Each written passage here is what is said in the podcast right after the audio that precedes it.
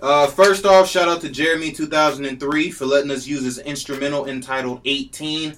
Make sure you follow him on SoundCloud for more of his music and follow the homie Ming Guo, aka Kilo, and the entire Nuisance Collective on SoundCloud. Now, ladies and gentlemen, welcome back to another episode of the R&D podcast. And I don't have really anything to say, but what the hell did we watch Super Bowl Sunday? I mean, Daniel, I'm trying to find out what happened. I was ready to turn off the game, you know, probably do some homework, watch some anime, maybe Steven Universe and get some theories on that. But before I can get to my remote, Tom Brady happened.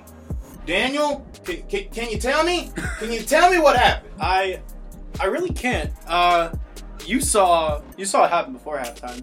The the the Falcons offense just completely took over, and the Patriots defense just. Uh, for more lack of better terms, they uh, they didn't really do anything. They didn't produce. They got three points on the board, I think, before halftime. Yeah. That Um, was, it was what, 21 3 by half? 20, 21 or 24. I can't remember the actual 21 score. 3 but- by half, and I'm saying game over. That interception in the second quarter, I'm just like, okay, game over.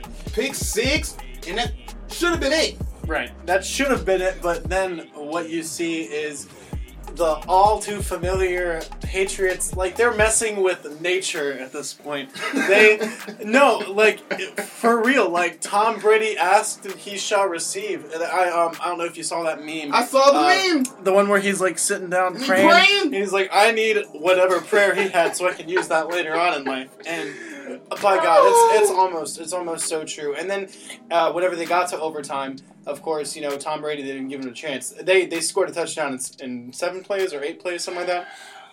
But uh, Matt Ryan played a fantastic game, and, and his defense just fell apart in the second half. You think? Do you think that was the only problem? I mean, because they were sending guys that Brady even admits that he was getting uh, knocked out of them that first half. What happened? So, did they get tired second I- half? I was. I think they got comfortable in the second half, not tired because you could see in the by the end of the first half the way that the Patriots' uh, offensive line was just buckling in and just kind of uh, taking away the pocket for Brady. Like I think he was rushed twelve times over the course of the first half alone.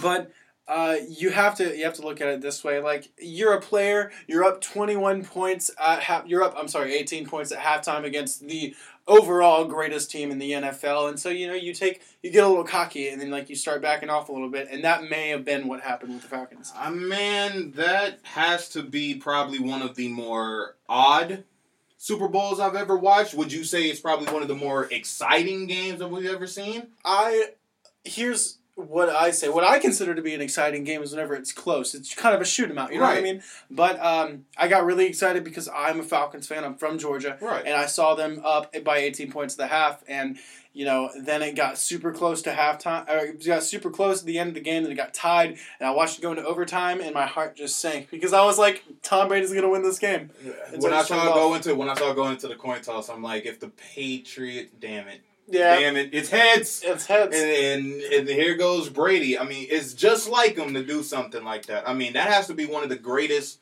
comebacks. I mean, if we It look was at the, it, no, it was the it was the greatest margin of victory uh, because they they had never come back from ten points. like this got to be the year of the blown leads. I mean, the Cleveland Indians blew a three-one, the Warriors blew a three-one, and now you give 25 unanswered points after being up 18 to this to to the mighty mighty New England Patriots, and you can't close out. I mean, if you're in if you're in the Falcons locker room after that, what what are you? If you're the coach, what are you telling you guys? I if I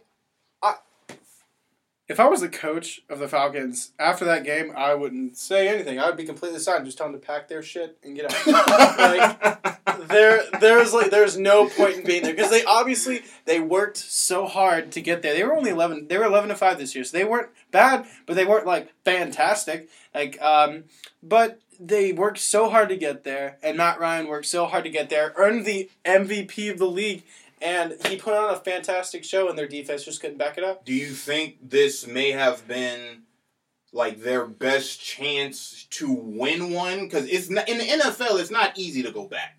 So do you think this was probably their best chance to have won a Super Bowl? Mm, I won't say that because they're retaining a lot of their players on the roster this year. Uh, I don't know if you saw, but um, Alabama's offensive coordinator is going uh, to Atlanta, Right. and I think that would be a lot of help. I, I just, I don't know. I don't. I wouldn't be one to say that Atlanta's chance at a Super Bowl is over, but uh, looking at the Patriots, I don't think that their run at Super Bowls is over either. Well, let's talk about. We talked about Matt Ryan, the regular season MVP. Now we got to talk about the Super Bowl MVP and Tom Brady. And I've listened to Undisputed. Shout out to those guys, Colin Cowherd. Shout out to him. Shout out to everybody at ESPN First Take. And they're asking the question, and we're going to ask it here on the R and D podcast: Is Brady the best quarterback ever, or the best player ever? I will not say that he is the greatest player ever because it is hard to compare the likes of receivers with quarterbacks and running backs, defensive backs. Like, I, it would be out of my place to, uh, I guess, not acknowledge Barry Sanders for the incredible performance he did over the past over the 10 seasons that, that he played Right. and compare that to Tom Brady because they're not even in the same category. Right. Um, but you know, with that, I would say that Tom Brady is the best quarterback that has ever played the game. That's oh, I mean, that, there's a lot of. I mean, Peyton Manning, um, Joe Montana, Joe Montana, John Elway. I John get it. John Elway. I mean, there's a lot of quarterbacks. We're just saying because he's been to the most Super Bowl, he's had the most Super Bowl appearances. Is that what we're giving him? The most Super Bowl wins? What what are we what are we saying on on the base of what? I'm thinking on the base of he has three to five more years in the NFL, give or take. I you think he's going to be dominant after forty? I, I think I think that he could give about three to five more years, and he could potentially win. I'm going to give him maybe two more rings. after 40? I think 40? I think he could do that. 40, you know the shelf life of some of these players. They say after 30, maybe the shelf life of a running back is after 30. Brady after 40? He's going, what? I think that Brady could produce for the Patriots for the next three to five seasons. Good. And that is, I know it's a very bold statement, and that I I probably will be wrong, but I want to give this guy that I really do not like the benefit of the doubt because I didn't think he was going to win the Super Bowl this year. I thought Matt Ryan was going to be too much. I thought the defense was going to pull through. Right. But I think that Tom Brady will be productive for the Patriots for the next two. I'd say for the next two to four seasons would probably be good for him. Uh, now, if he wins one more Super Bowl, he might call it quits. He may. In which, I mean, I wouldn't doubt him going out on top at the age of 40, 41 years old. Good grief. Right. Ladies and gentlemen, listen. This is episode three of the R&D podcast. We're going to come back to this podcast if Brady's still dominant. We're going to post this back on the page. I want to let you guys know that much. Now, Skip Bayless on Undisputed said that he's probably taken over Michael Jordan's place on Mount Rushmore as the greatest athlete ever in sports history. Does he have a case? I say no because Jordan went to the finals six times, never went to a game seven, and won six championships, six MVPs. And you want to say that Brady has taken his spot over one performance? Because we can say the flu game from Jordan was one of the greatest performances we've ever seen in the 90s. And you're going to say because of this comeback performance, which was great, but you're going to say it's better than what Michael Jordan did in his career? Do you think he's better? He's taken Jordan's spot? I I don't. I really don't. And that's because I guess the, the kid in me wants to idolize Michael Jordan. But if we are talking in terms of pure statistics, you are right. Like he he has won more championships than uh, than Tom Brady.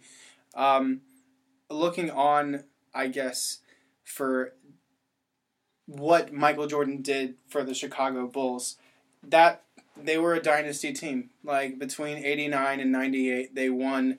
They they had two three peats, and Michael Jordan contributed to that. And I don't think that uh, once once Tom Brady leaves the Patriots, Right. I don't know that they're going to uh, continue that path of greatness without him. Like Michael Jordan really set the tone for the Chicago Bulls doing that uh, that ten year stint they did in the NBA. Right.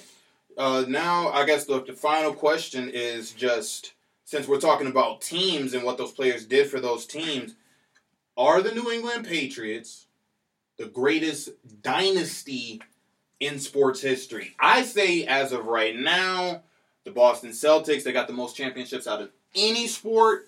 Then it's the, the Lakers, you know, and then you also have the Bulls. The Spurs just seem to never die, and it seems like the same way with the Patriots. And I know basketball and football is kind of apples to oranges, but to say that New England's the greatest sports franchise in history, then let's put all the sports out there. All right. The greatest sports franchise ever. I'm going to I'm going to throw out uh, a sports franchise that you probably will not agree with. The Montreal Canadiens won 13 Stanley Cups between 1956 and 1979, and that is, I believe, one of the more uh, important statistics in hockey, at least, because they have won more Stanley Cups than any other team.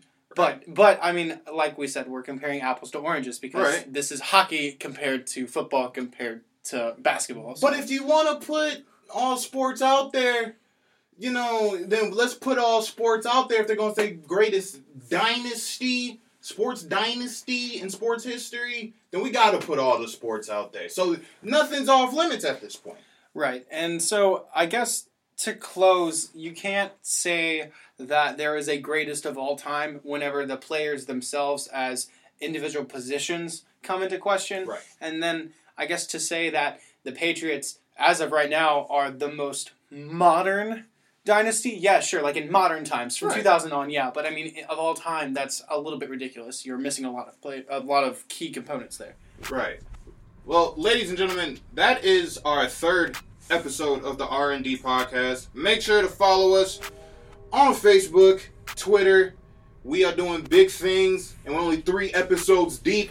I'm RJ. That's Daniel, and we out of here. Later, guys. Thanks so much.